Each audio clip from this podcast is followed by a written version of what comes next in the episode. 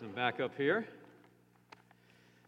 So, this morning I want to talk to you a little bit about uh, the topic of happiness. Does everybody want to be happy? Yes? Remember the song from a few years ago? Don't worry, be happy, and those good things? Uh, here's a little bit of trivia. So, what is the happiest place on earth? Or maybe I should say, what place advertises themselves as the happiest place on earth? Disney World, Disneyland, that's right, Disneyland. How about the happiest country? I don't know if maybe if you saw uh, on the news not too long ago, there was a survey put out. They do a survey every year. They put this study together. By Columbia University and some other people. And they, they, they do this and they, they get some kind of da- data they put together. They look at uh, uh, gross domestic national product per capita. They look at uh, the generosity of the people. They look at uh, life expectancy, um, the idea of having someone to count on, what the perceived uh, freedoms are in the country, and uh, freedom from corruption, that kind of stuff. So they do this survey. They've done it the last number of years. And uh, so I'm, here I'm going to give you the top five. Okay, number five was Finland. Number four was Switzerland. Number three was Iceland. Number two was Denmark. And number one was Norway. And of course, I'm trying to figure, you know, so what do they all have in common? I guess are they all cold? Or is everybody so, they, they bundle together, you know, to, get, to stay warm, and so they all, they're happier or, you know, something like that? I, I don't know. But, um, but, you know, like I said, they, they looked at, uh, gross domestic national product, uh, generosity, things like that, life expectancy. Um, interestingly enough, United States ranked 14th. So not in the top 10, but not too bad, 14th, compared to Russia, which was number 50, and I believe China was like 79 or 80. So at least we're doing better than some of those other, you know, superpowers. How about Israel? Where do you think Israel was ranked? For the past four years, Israel was ranked number 11. Not bad, considering a little country, and you know they got some unfriendly neighbors. So, but Israel consistently ranks number 11 and ahead of the United States even in happiness. So, you know, I've often heard people say you know, they, they struggle sometimes about, they get frustrated. They say, why is life so difficult? Why, why do I have to deal with these things in life and frustrations? I just want to be happy.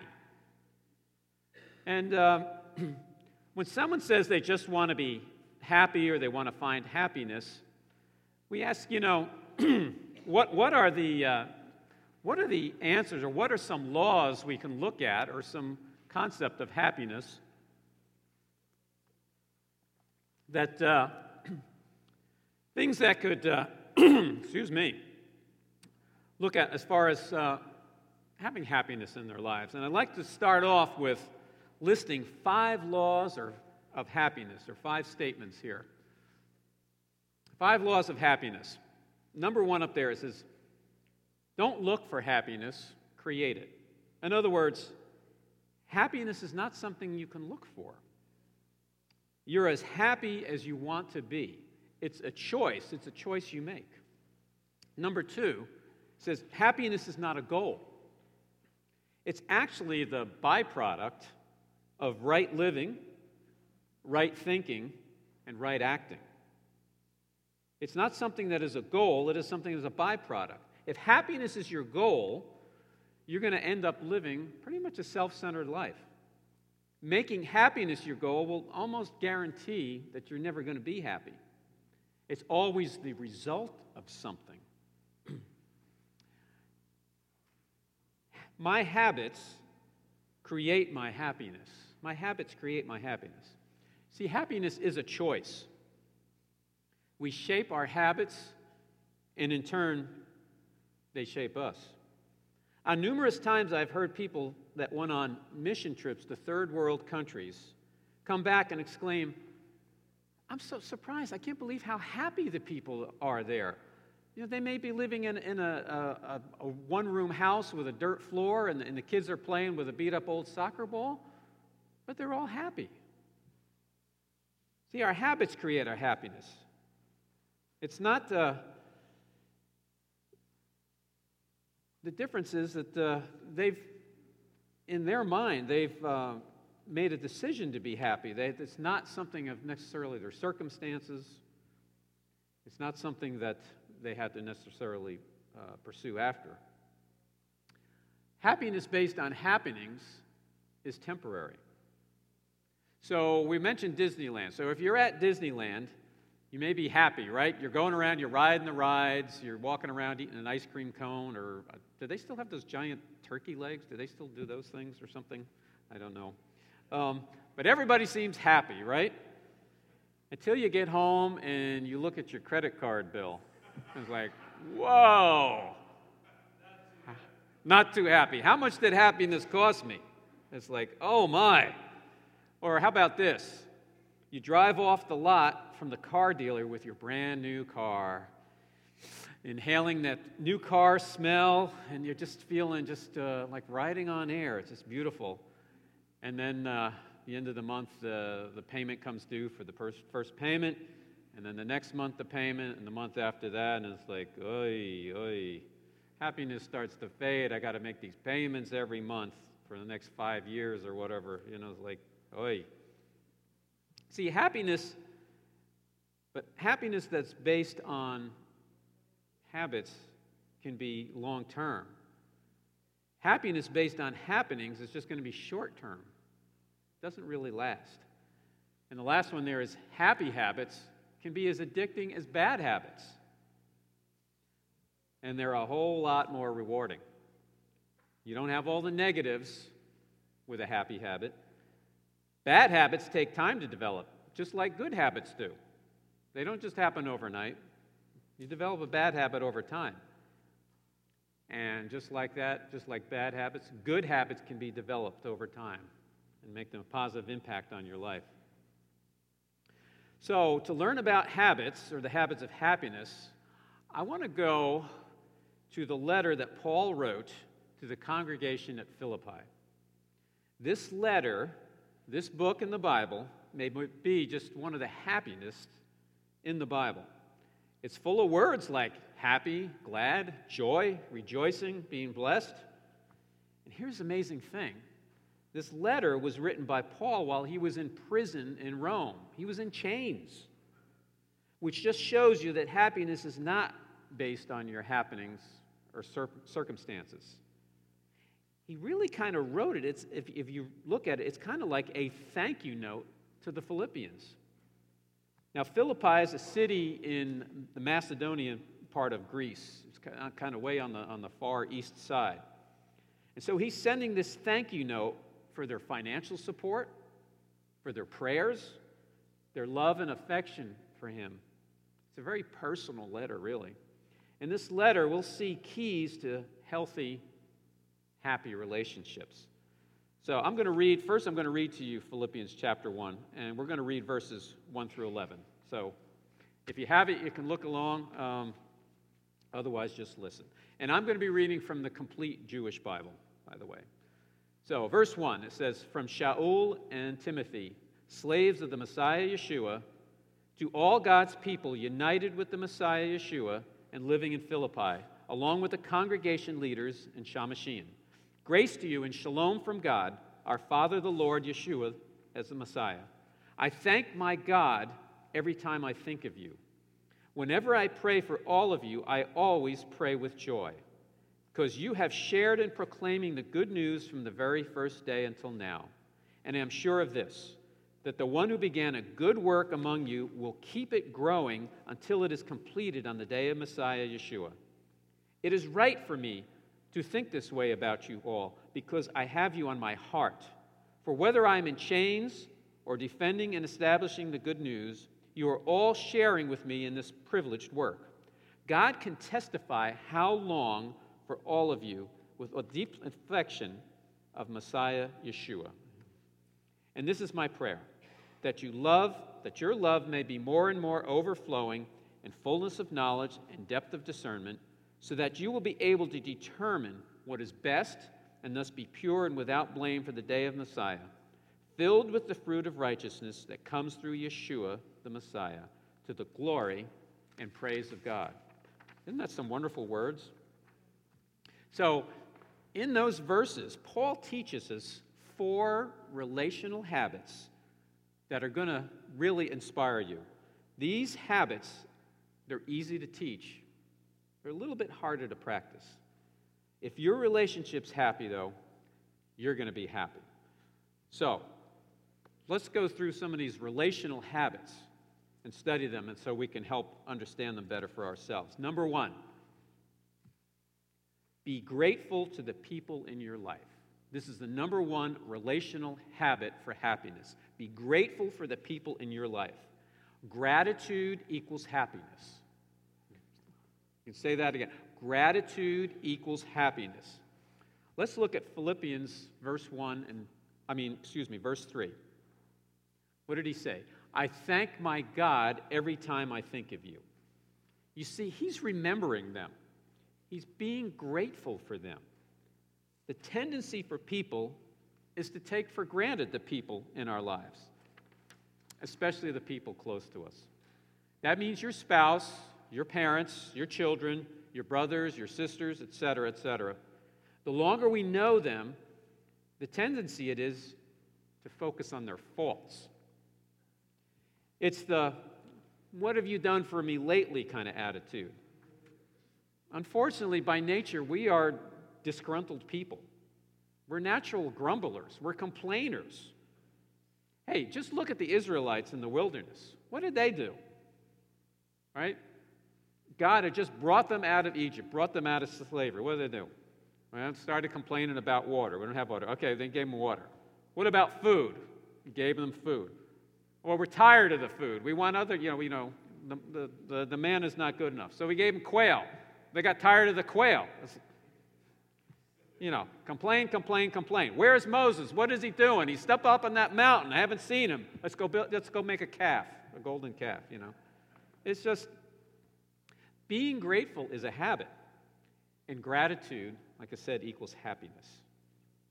Verse 5 of Philippians goes on to say, Because you shared in proclaiming the good news from the very first day until now. Okay, what was he talking about there?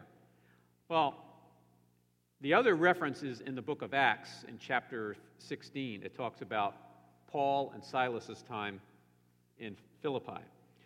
See, there happened to be this uh, woman named Lydia. She was a businesswoman, right? She helped him, she helped Paul and Silas out several times financially. The congregation in Philippi was funding his work. They even sent a man named Epaphroditus all the way from Philippi to Rome to bring him a financial gift. It's like, you know, 800, 1,000 miles away. And those guys had to walk in those days. Think about it. What is it that people have done for you that you've forgotten? It's easier to remember their faults. You know, the truth is, Paul did not have a good time in Philippi. If you read in the, in the book of Acts, he had a rough experience. He and Silas were whipped, they were beaten, they were humiliated, then they were thrown in prison, then they survived an earthquake, and after all that, they were asked, uh, Can you kind of just leave quietly here? You know, just don't make a stink. See, Paul was choosing selective memory. He did not dwell on the painful memories. He, did, he was dwelling on the positive ones. His time there was not all sunshine and roses, it was not all lollipops and flowers and stuff. No, it was kind of rough at times. But what is he remembering? He's remembering the good things, he's remembering the people. Let me ask you, are you still holding on to things that are negative? You know, memories are a choice. Remember the best and forget the rest. Remember the best and forget the rest. Be grateful for the people in your life. Be grateful.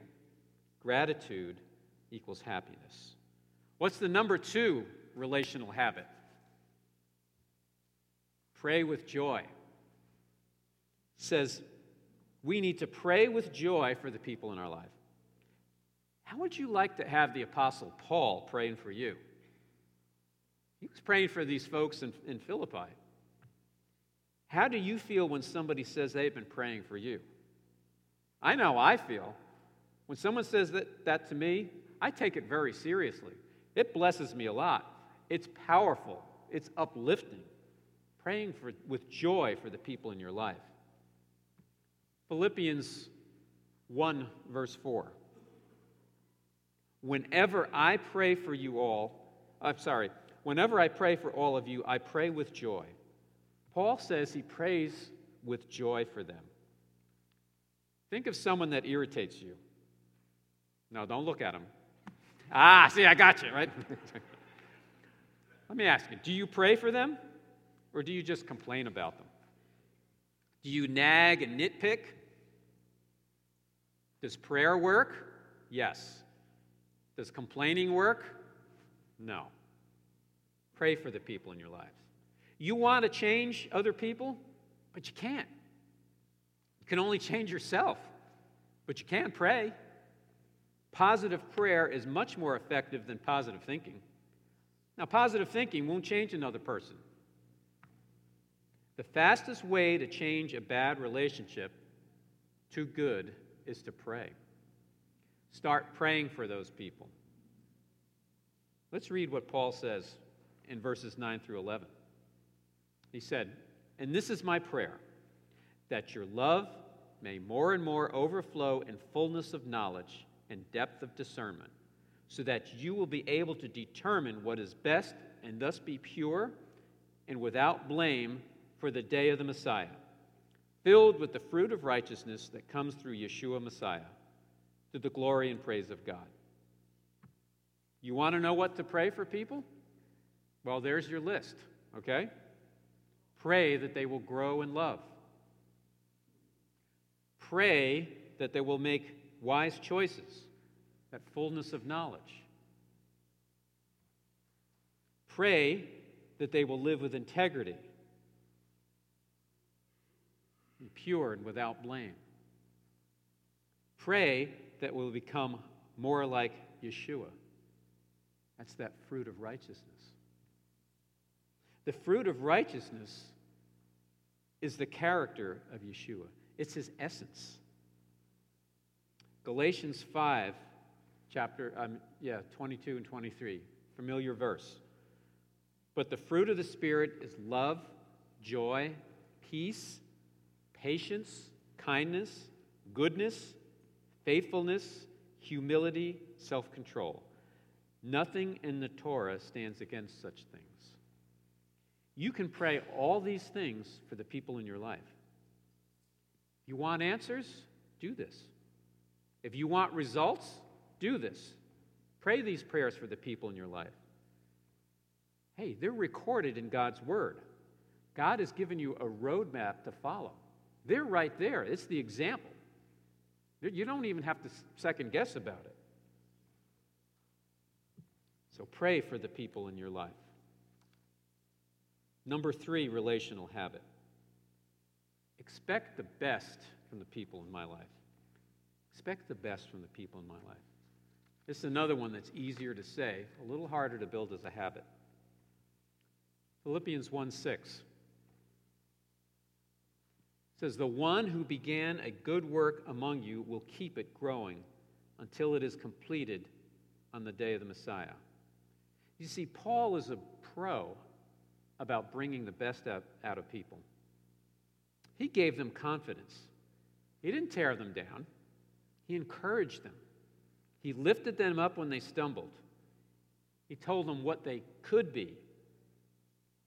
If you give people a vision, a picture of the future, they'll do better.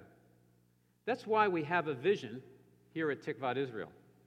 What is our vision? To bridge and restore relationship between Yeshua the Jewish people, and the nations. We have a picture, we have a vision to follow. Studies have shown that students always do better when their teachers expect the best from them. We tend to become what the most important people in our lives think of us.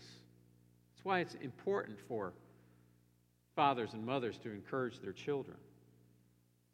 Thinking the best. We encourage people.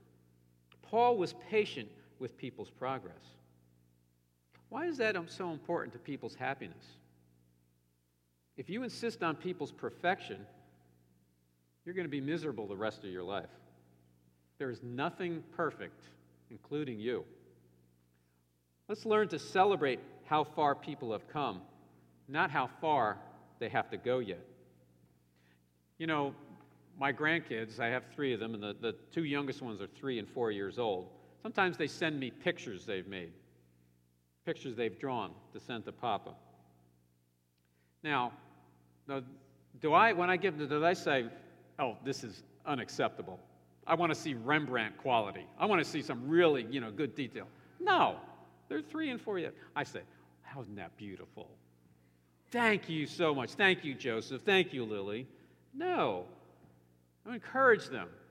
You encourage them to go farther and do better. It's to say that would be silly. So. In verse 7 in Philippians, Paul says, I have you on my heart.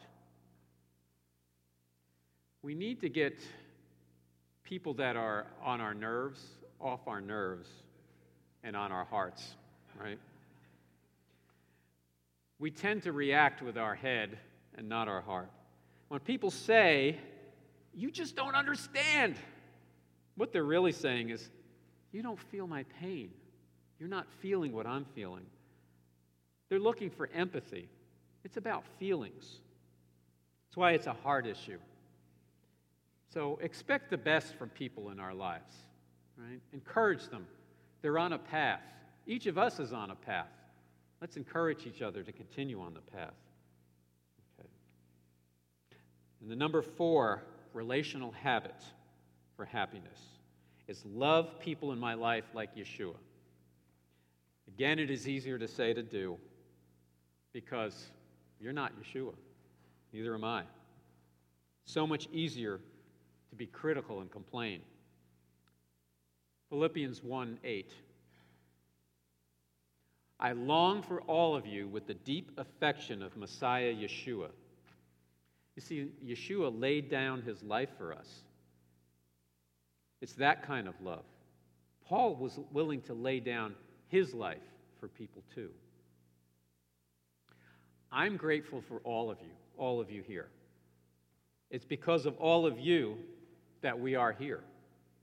It's all the sacrifice and time and energy that each one of you puts in each week here that bless us as a congregation. It's your labor of love that makes it possible for us to proclaim the good news to Israel and to the nations. And I want to say it's an honor to serve you in this capacity. We all know John 3:16. For God so loved the world he gave his only Son that we might have life everlasting. Let me ask you which one of these habits I've talked about do you need to work on? Who are you not being grateful for? Is it someone in your life that you need to be grateful for that could really make a change in the relationship? Are you praying for the people in your life? Do you pray for them or do you just grumble about them? Prayer is going to make the difference. Prayer is going to make the change. Are you patient with the progress of people in your life? Maybe they're not quite have caught up to you. Maybe we need to encourage them more. Who do you need to start loving from the heart more and not criticizing from the head? These are things for us to all think about. Let me pray. Avinu, we ask that you make a good work in us to develop healthy habits habits of gratefulness, habits of prayer for people, habits to expect the best, and most of all, habits to love people. Circumstance cannot bring happiness, but when we become followers of you, Messiah Yeshua, imitators of you, we will experience all the joy and all the happiness that fills to overflowing. Shabbat Shalom